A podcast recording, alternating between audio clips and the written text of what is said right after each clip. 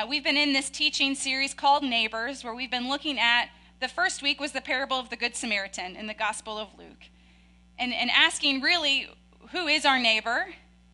What does it mean to be a good neighbor? And then the sort of more challenging question beyond that is can we really love our neighbors if we do not know them? if we do not know them. We know this teaching from, from Jesus in the Gospel of Luke love your neighbors as yourselves. And it's that lawyer who asks the, we talked about this the first week, okay, but then who is my neighbor?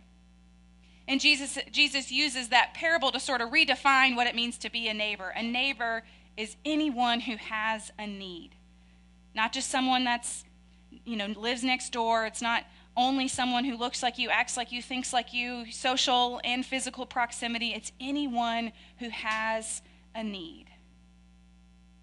And so, what does it mean then to love our neighbors as ourselves? And can we do that if we don't really know them?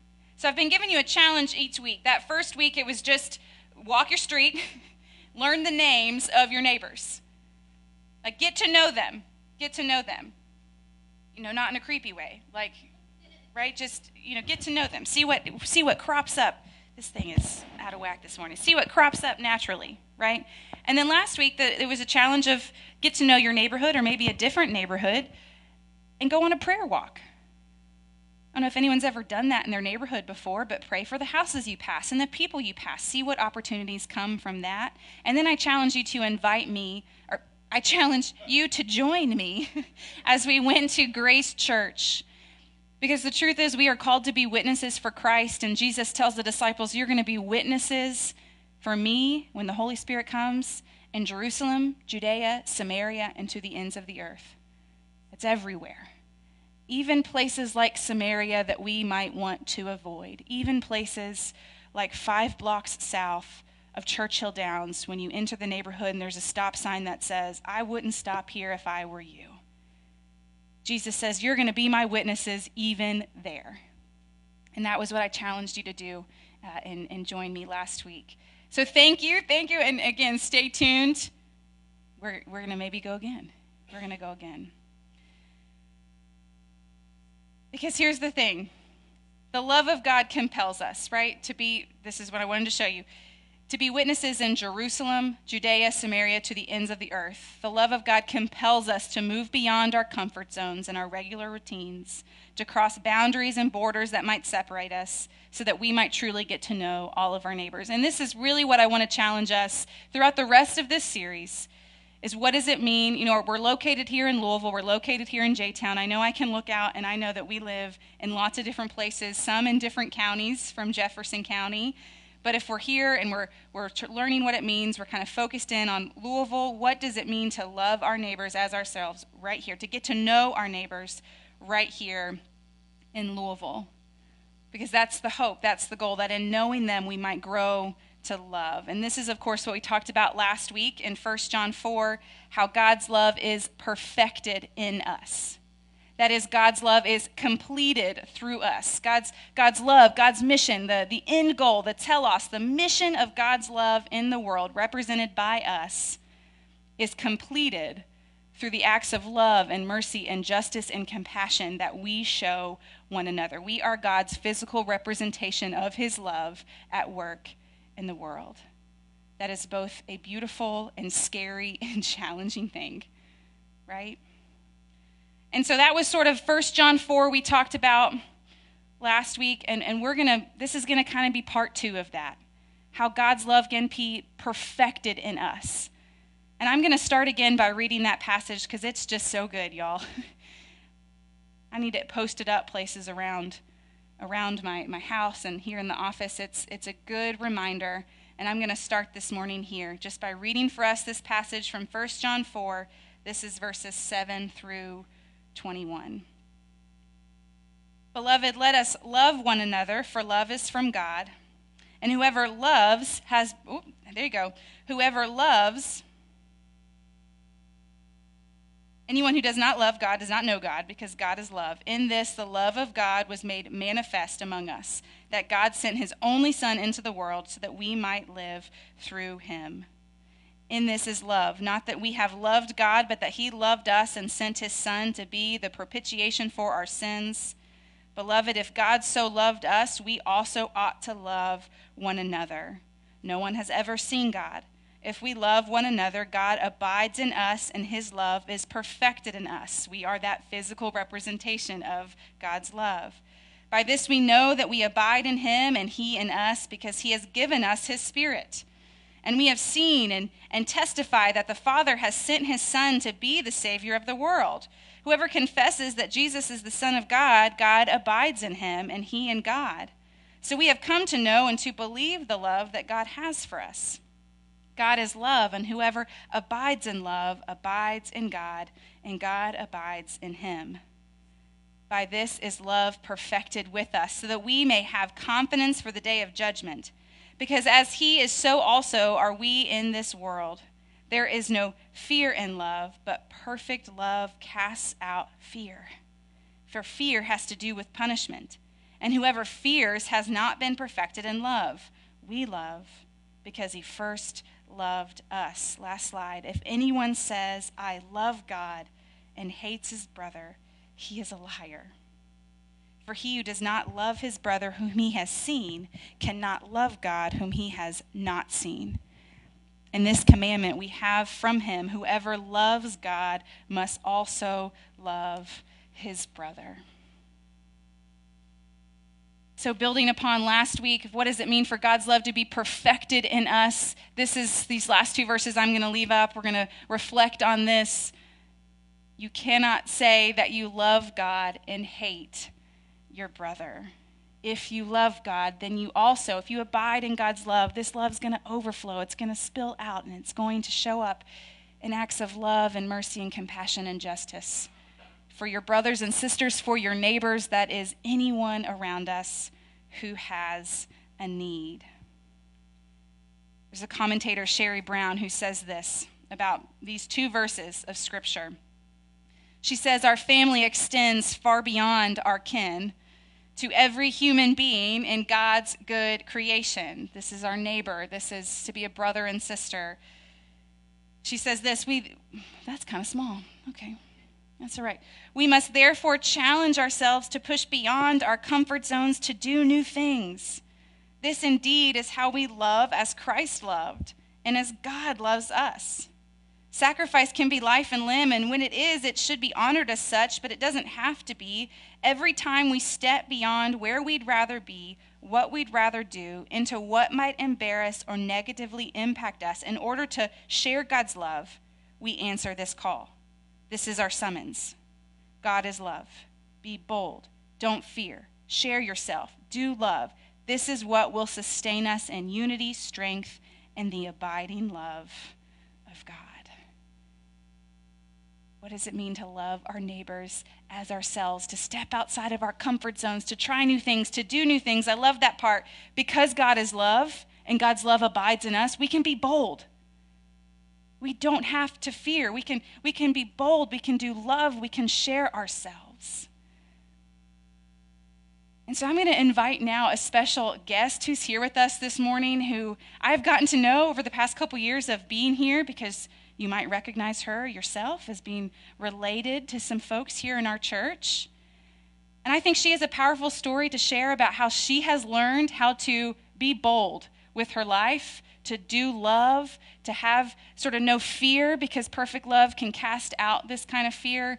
Uh, and I just would love for her to share with you this morning. So I'm going to invite up now uh, Lauren Maddox. Yay. Join me. You all might recognize her. She is the daughter of Kendall and Janet Spalding. Yeah, we claim her. That's right. That's right. Okay, so welcome. We're going to do just a little uh, sh- short interview here. I'd love for people to get to know you. So if you could just introduce yourself and tell us a little bit about yourself and where you live. Awesome.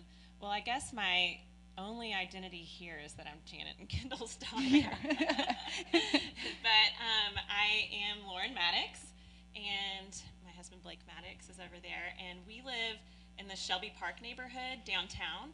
Um, and actually, in just a few weeks, I'll be celebrating my 14th anniversary as a neighbor down there. So, um, a little bit about me I was raised in the Methodist Church and um, primarily grew up at St. John um, out in Prospect um, and spent my entire childhood out in Oldham County, um, which we all know is a very wealthy land. Um, and so I was raised there. Um, but from a very early age, I think the Lord really pricked my heart um, to ask tough questions. And, um, and I think that that's good and right for a believer is to ask him hard questions. Um, and one of the things I love about being raised in the Methodist Church is just that traditionally, I mean, and other people here can relate, is that every single Sunday we recited the Lord's Prayer together. So the hard question that I started to ask at an early age was if we are saying the Lord's Prayer, if we believe in the Lord's Prayer, Jesus is telling us to pray this way, and he says, Thy kingdom come, thy will be done on earth as it is in heaven, and then flash forward, we know what heaven's going to be like. People of all nations, all tribes, all tongues, all socioeconomic levels are inhabiting the kingdom of God, and we're standing unified side by side, and we're asking God to teach us to live that out here on earth, then why isn't my surroundings looking like heaven? Why isn't my church looking like heaven? Um, and I say that just meaning because um, in Kentucky, of course, uh, we have one of the most segregated times in the United States, which is, in, on Sundays. And so, why on earth? This was the question that started ringing in my little child's heart. Why on earth is it not like in heaven? And there's a gap that we're called to fill. And so, flash forward, I um, was pretty insistent growing up on just continuing to go into the inner city and to be around people that didn't look like me and didn't act like me. And um, he really captivated my heart, um, especially in high school, um, because I had a really great youth pastor who was heavily involved in the inner city and invited me along to do things with him. And um, and yeah, I just knew that the Lord wanted me to press in into spaces that weren't pretty and um, and weren't comfortable and weren't easy. And so, um, yeah, I'll be celebrating 14 years in Shelby Park, um, and it seemed to me like a very natural move, uh, but it seemed to a lot of other people like the biggest mistake I could have ever made.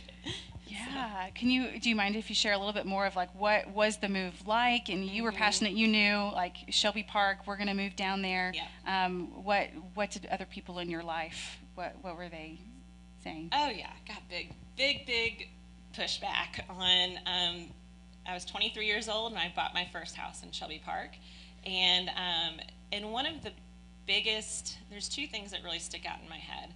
Um, previously, I had been living in Germantown, um, which is all which is a huge happening place now, um, and literally it was four blocks away from where my current house is, where I'm living right now. But it was a, across the tracks. So you have to go across railroad tracks to get there, and that boundary was just it might as well have been the Berlin Wall. And um, because people are, everybody's like, do not go across the tracks. And I will, I, I'm going to step back for a second. When I was in high school, there's a huge stigma in Oldham County, especially, and I'm not, I'm not trying to poke fingers or you know point fingers at anybody. Um, but the culture that I grew up in, there's a huge stigma from believers about the West End of Louisville. And don't go to the West End, Lauren. Like, you will be killed in the West End. Really bad things will happen to you in the West End. And I'm probably, I don't even know if my parents know this, but once I got my car when I was 16, first place I drove was to the West End. and without asking permission. So, um, because it's like when everybody is saying, don't go there, well, why?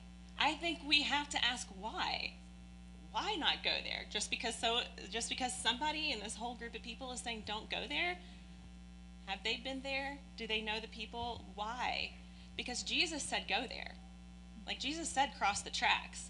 And so I think it's a really important question to ask like well, why am I not supposed to do XYZ?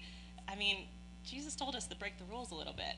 And um, and so when I was told don't go across the tracks, I was like, why? So I walked across the tracks. And I was like, all the things that people are saying don't do is not that bad. And so it was fear that kept people away from the other side of the tracks. Yeah. Um, it wasn't faith that kept people on this side of the tracks. It was fear that kept people on this side of the tracks. So that was that was item number one. We had this big border with crossing the tracks. Um, so I walked across the tracks, and then I found my house and I bought it. And um, and there's multiple boundaries like that across Louisville. Um, if you are willing to get in your car and drive around, like you'll see what I'm talking about. You'll, you probably already know what I'm talking about. Um, if you're brave enough, get out of your car and walk around for a little bit and see what I'm talking about. But it's like there's another boundary not far from our house called the Ninth Street Divide, and that I cross every morning to take my kids to school. And um, and it, across 9th Street is a really robust neighborhood of really wonderful people who a lot of them are believers, multi generational believers that have been doing God's work, the kingdom of God work across 9th Street but there's a big stigma about even crossing 9th Street. Mm-hmm. So, which yeah. that's another boundary of fear. The second um, thing that I got from people was you surely are going to be surrounded by people who are bad, like all caps bad. And in fact, somebody in my life took me out to dinner, lured me with a free meal, and then sat down and said, Well, I really wanted to bring you here because, and then they slapped down a probably an inch and a half thick file of the background checks of every sex offender surrounding the house that I had just bought. Wow. And um, and wow. so, but you know what? Like, yeah, that was that was a that was a big thing. That was a that was a big thing. And yeah, I was going to go to a place where I was going to be surrounded by bad people who have done quote bad things. But in the kingdom of God, there is no difference between me and my neighbor. And his forgiveness turns these ideas of these boundaries upside down and makes no sense of the cultural standards that we apply to certain people groups. And so, I mean, that was a that was a heavy, that was a really heavy time. I remember when I first bought my house.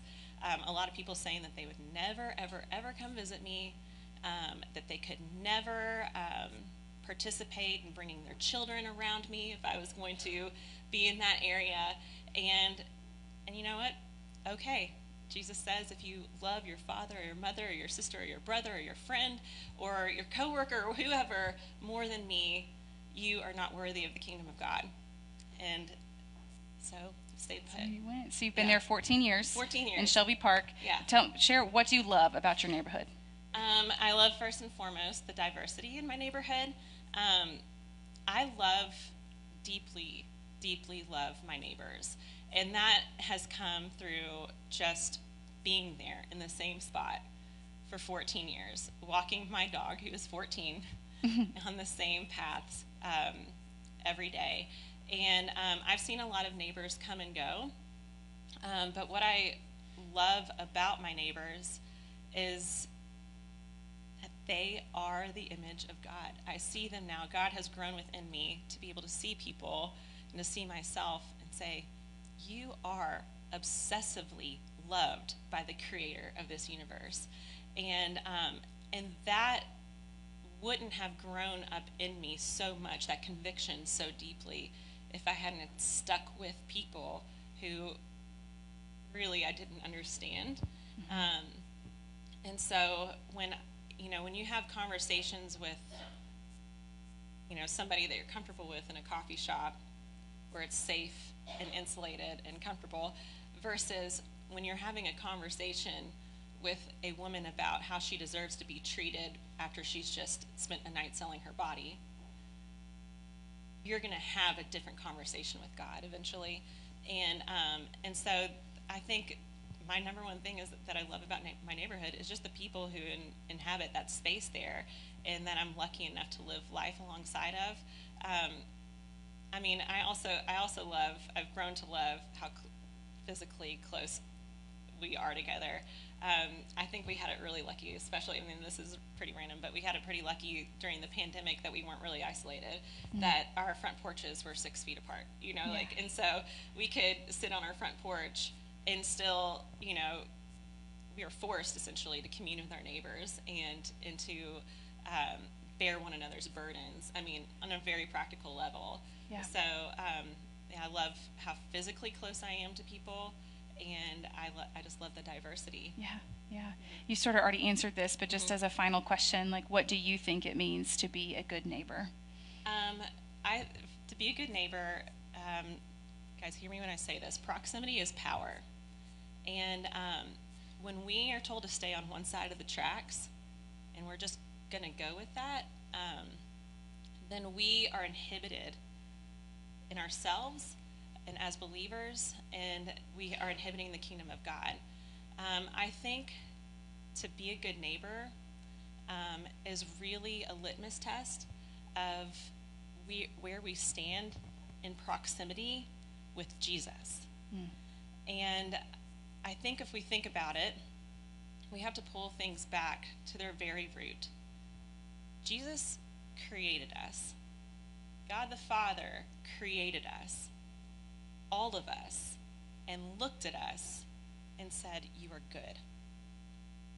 So when you move into a town where there's a bunch of bad people, God created them, looked at them, and said, You are good.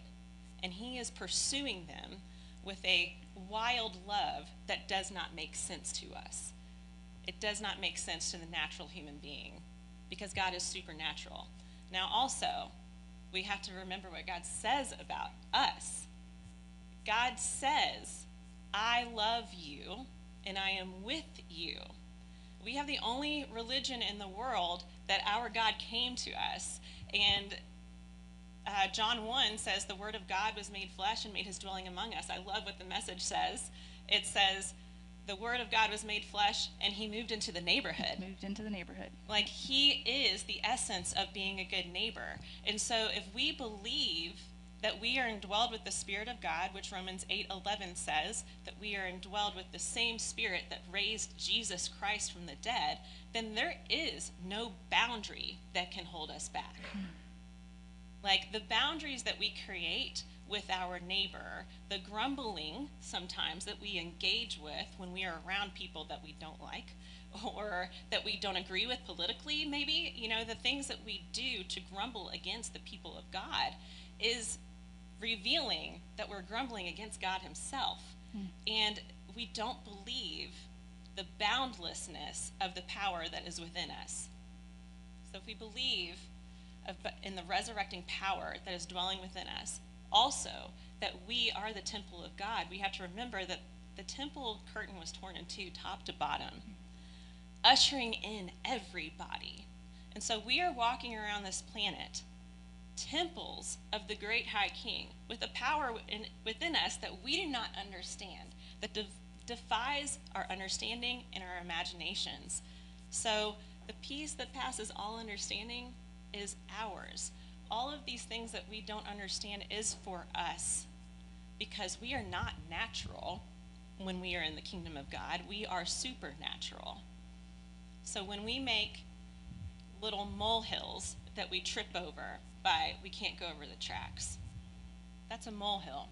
That is not for us as believers. That's ludicrous. We cannot trip over molehills when we are called to move mountains. Hmm. Like our faith is much bigger than the boundaries we lay based off of our fear. And so I think being a good neighbor, we have to remember first who God is, what he says about us, and we believe what he says about us by projecting that out onto others. We will always project out onto others what we believe is fundamentally right and true. Yeah. And so if we believe that condemnation can be spoken out onto others, then basically we're saying we are condemned. But if we agree with what Jesus Christ did on the cross, and he says there is no more condemnation, then what we project out onto others is a unity that looks like the kingdom, Kingdom. of God. Mm. Yep. And so, Yeah. thy will be done on earth here as, here as it is in heaven. We have to stand in the gap. Yeah. We cannot follow our culture that says, don't do this or don't do that. I'm telling you, the only person who ever has drawn a line perfectly was Jesus Christ himself, and he told everybody else to cast their stones aside. So I think your original question is can we be a neighbors can, can we be a good neighbor without knowing our neighbors? On the one hand, sure, we can go serve people that we don't know. On the other hand, we are called to this intimacy with our fellow human beings, to weep with those who weep and to rejoice with those who rejoice. Romans 12 tells us to outdo one another in showing honor. And we have to be vulnerable enough and brave enough to even cross the boundaries to our next door neighbor, to go into their front yard, and maybe even creepily sometimes be like, "Hey, I noticed you look sad. What's up?" you know, like, and yeah. so and just to get in people's space, and it will be uncomfortable, but we're not called to comfort. We're called yeah. to holiness, yeah. and we're called to reflect His holiness here, and we're called to tell people you have been created holy and you are loved beyond your wildest imaginations. And so when we are inhabited by the love of Christ, then we become a boundless people. And these yeah. little boundaries of train tracks, of a Ninth Street, or whatever else is nothing, is absolutely nothing. We step over those molehills and then we go on to breaking down mm. the barriers of the big mountains the love of God compels us. And it's a love yeah, that love. God is one who breaks down barriers and dividing walls between people. Yeah. That say everybody who, who calls on the name of the Lord, who accepts Jesus Christ, who joins this family, the I, I, like to say they've heard me say it before the foot is level at the sorry the ground is level at the foot of the cross Amen. the ground is level at the foot of the cross yeah lauren thank you so much yeah. for sharing can we uh, show our appreciation for lauren yes. yeah thank you thank you. I'm tangled up in you. There you go. We cannot say we love God and hate our brother. We cannot say we love God and allow fear maybe to hold us back from certain places or certain people or engaging and showing up because perfect love casts out fear. And this is the kind of love that's from God. And so your challenge this week is this this is your challenge. Keep doing the other things too. These are building upon each other. Get to know your neighbors. Get to know the people that you live closest to. Get to know their names. Can we really love our neighbor if we don't know them? I, I've been arguing no. We got to know their stories. We got to know their struggles. We got to know their pain. We got to know their need. I don't know if we can really love them how God calls us to see them and honor them and love them unless we really know them. Go on a prayer walk, right? Go somewhere that's outside your comfort zone, like Lauren, Lauren shared, crossing some of these divides that our city and our culture have put in place. And then your challenge after this week is this start asking why. Why are things in our city maybe the way that they are? What does God have to say in response to that? Lauren talked about how that was a nagging question that she had in her heart as a young child. I'll be honest, I didn't start asking why until just a few years ago. What is the Ninth Street Divide? Why do we have it? Have it?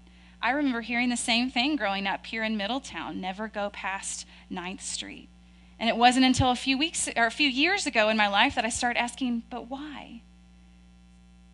why did our city develop the way that it did? Why, why is West Louisville predominantly black? Why are the rates of crime and poverty higher there? Why did it develop the way that it did? And, and it was through that asking just why that in the last few years I, I've started to learn more of the history and more of the story. And decades and decades of how our city grew and developed and lots of lots of actions and decisions that were made born out of the sins of racism and fear and hate friends are still impacting our city today and so your challenge this week is to is to ask why but then to also start listening and learning some of this history because i believe we can't bridge some of these gaps with the love of christ unless we know it right? Like if we're going to know where we're going, we have to, you've heard people say this, in order to know where we're going, we have to know where we've been. You have to know the story, I think, to really meet the challenges and the needs of the day. I had hoped that I was also going to invite you to an exhibit at the Frazier Museum uh, called West of Ninth. I know some of you all went. It was it was out for a year, and it closed on Labor Day. And I, I was hoping to invite you to go and join that with me. So I caught it on Labor Day. I, I, looked it up on Sunday and I realized the exhibit, the last day, was the next day. And so Matt and I went uh, during you know that Labor Day and, and, got to. I learned a whole lot that day of just the nine neighborhoods that met, that, that make up West Louisville uh, and why our city maybe is the way that it is. Uh, a, a long history of housing discrimination, to be honest things I didn't know, ordinances all the way back from 1914 that didn't allow black people to buy in a predominantly white neighborhood and vice versa. That was 1914. It was overturned in 1917 by the U.S. Supreme Court. But in just that period of three years, a lot of the damage had already been done, and, and some folks didn't have the wealth to move into some of the other predominantly white neighborhoods. And I, um, this is what I wanted to. Why? Okay, so it was a prohibited African Americans from purchasing property on blocks with majority white people in order to prevent a quote loss of property value and quote discomfort for the white residents. There was a history of redlining, of course, right here in Louisville. And I just want to briefly show you this map uh, of the home, uh, created the Homeowners Loan Corporation uh, that took comprehensive real estate surveys of over 200 U.S. cities, including Louisville, and they used a color coded, color coded method to rate different neighborhoods, outlining where it would be safe to insure mortgages. So if you lived in a blue or green area, those were rated as A and B, those were safe for mortgages. If you lived in a C or D ranked neighborhood, that's in the yellow or red, you could not get, it was not as easy to get a mortgage there. And if you look, it happened to be A and B were neighborhoods that were predominantly white, and C and D were predominantly black, Jewish, or other minorities. And they were given the lowest rating. This kept the neighborhood segregated at the time. And if you look, this is this is Louisville. Um, it's is still impacted the way our city has developed today. There was the Housing Act of 1949, which from that came urban renewal, which basically said if you look at a block or a neighborhood and you can call it a slum, the city had permission to, to level it, to, to move people out, to, to provide public housing, um, but for, for something new. Um, and, and, you know you got to have a good purpose if you're going to take and displace people like that. So the purpose became to protect the city from slums. And in some areas, it might have been not really great situation in housing. It might have been justified, but in a lot of areas, it was used to displace communities of color. And from urban renewal came what Lauren shared as the Ninth Street divide. The new exit, you know, widening that road, the exits off the interstate, to now there's a geographical divide in our city with the Watterson and with 64 and 9th Street, right? But it's not just a physical distance, it's, it's a mental separation as well, separating the black communities from the rest of the urban center. I listen to a lot of stories from folks that live in one of the nine neighborhoods in West Louisville, and they will tell you they feel that mental divide as well, that they are separated now from kind of even the rest of the city. Most notably, what came out of um, urban renewal here in the city of Louisville would have been the story of Walnut Street. Has anyone heard this? Old Walnut Street? By the end of the 60s, um, several blocks, it's now called Muhammad Ali Boulevard, but that used to be Walnut Street. It was several bo- blocks wide, two, two or three blocks wide, and several blocks long. Over 154 black owned businesses and theaters and restaurants and shops, a thriving black middle class. And by the end of the 60s, it was mostly leveled, all for the sake of urban renewal. So here's Muhammad Ali Boulevard, Walnut Street on the right, what is now known as Muhammad Ali Boulevard today. The mayor of Louisville, uh, Mayor Charles Farnsley, was quoted. He was our mayor from 1948 to 1953, which would have been about the beginning of this housing act that became what's known as urban renewal. He said this was really a cruel thing. Their motive was to drive back African Americans from the central area. That way, downtown wouldn't become a black belt, he said. It was a cruel thing. And it said it almost always tore down the homes of black people or poor people. Friends, I don't share this with you to just ultimately depress us. I think there's a word of hope in here for, for people of Christ who are called to love our neighbor as ourselves who live in Louisville. Right? There's a word of hope here for the kingdom of God, this love that compels us to ask why, to know the stories, and to learn how to grow, to be perfected in this kind of love that calls us sort of outside of our comfort zones and the divisions that separate us. And so, in the house group curriculum, as well as posted online on our website and on our app, I have just a list of resources for you this week to learn some of the history, to hear some of the stories. There's an awesome blog called West of Ninth that developed into that whole exhibit at Frazier Museum. And it's a couple, a young couple who lives in the Russell neighborhood in West Louisville. And they've spent the last five years going around and interviewing and photographing over 500 people that live in West Louisville and telling some of the good stories that are happening there. Telling some of the life giving things of, of why they live there, of why they chose to stay, of what they love about their neighborhood. They are beautiful, wonderful stories that we just don't always hear about, sort of in mainstream media, right? So I have that listed as your resources as well. A couple of different videos to learn some of this history, to, to start asking that question, why? so that we might grow in this kind of love that can, that can compel us to cross some of these barriers. Because here's the logistical truth while maybe someone here today is feeling called to up and move, I know that's not something everybody can do.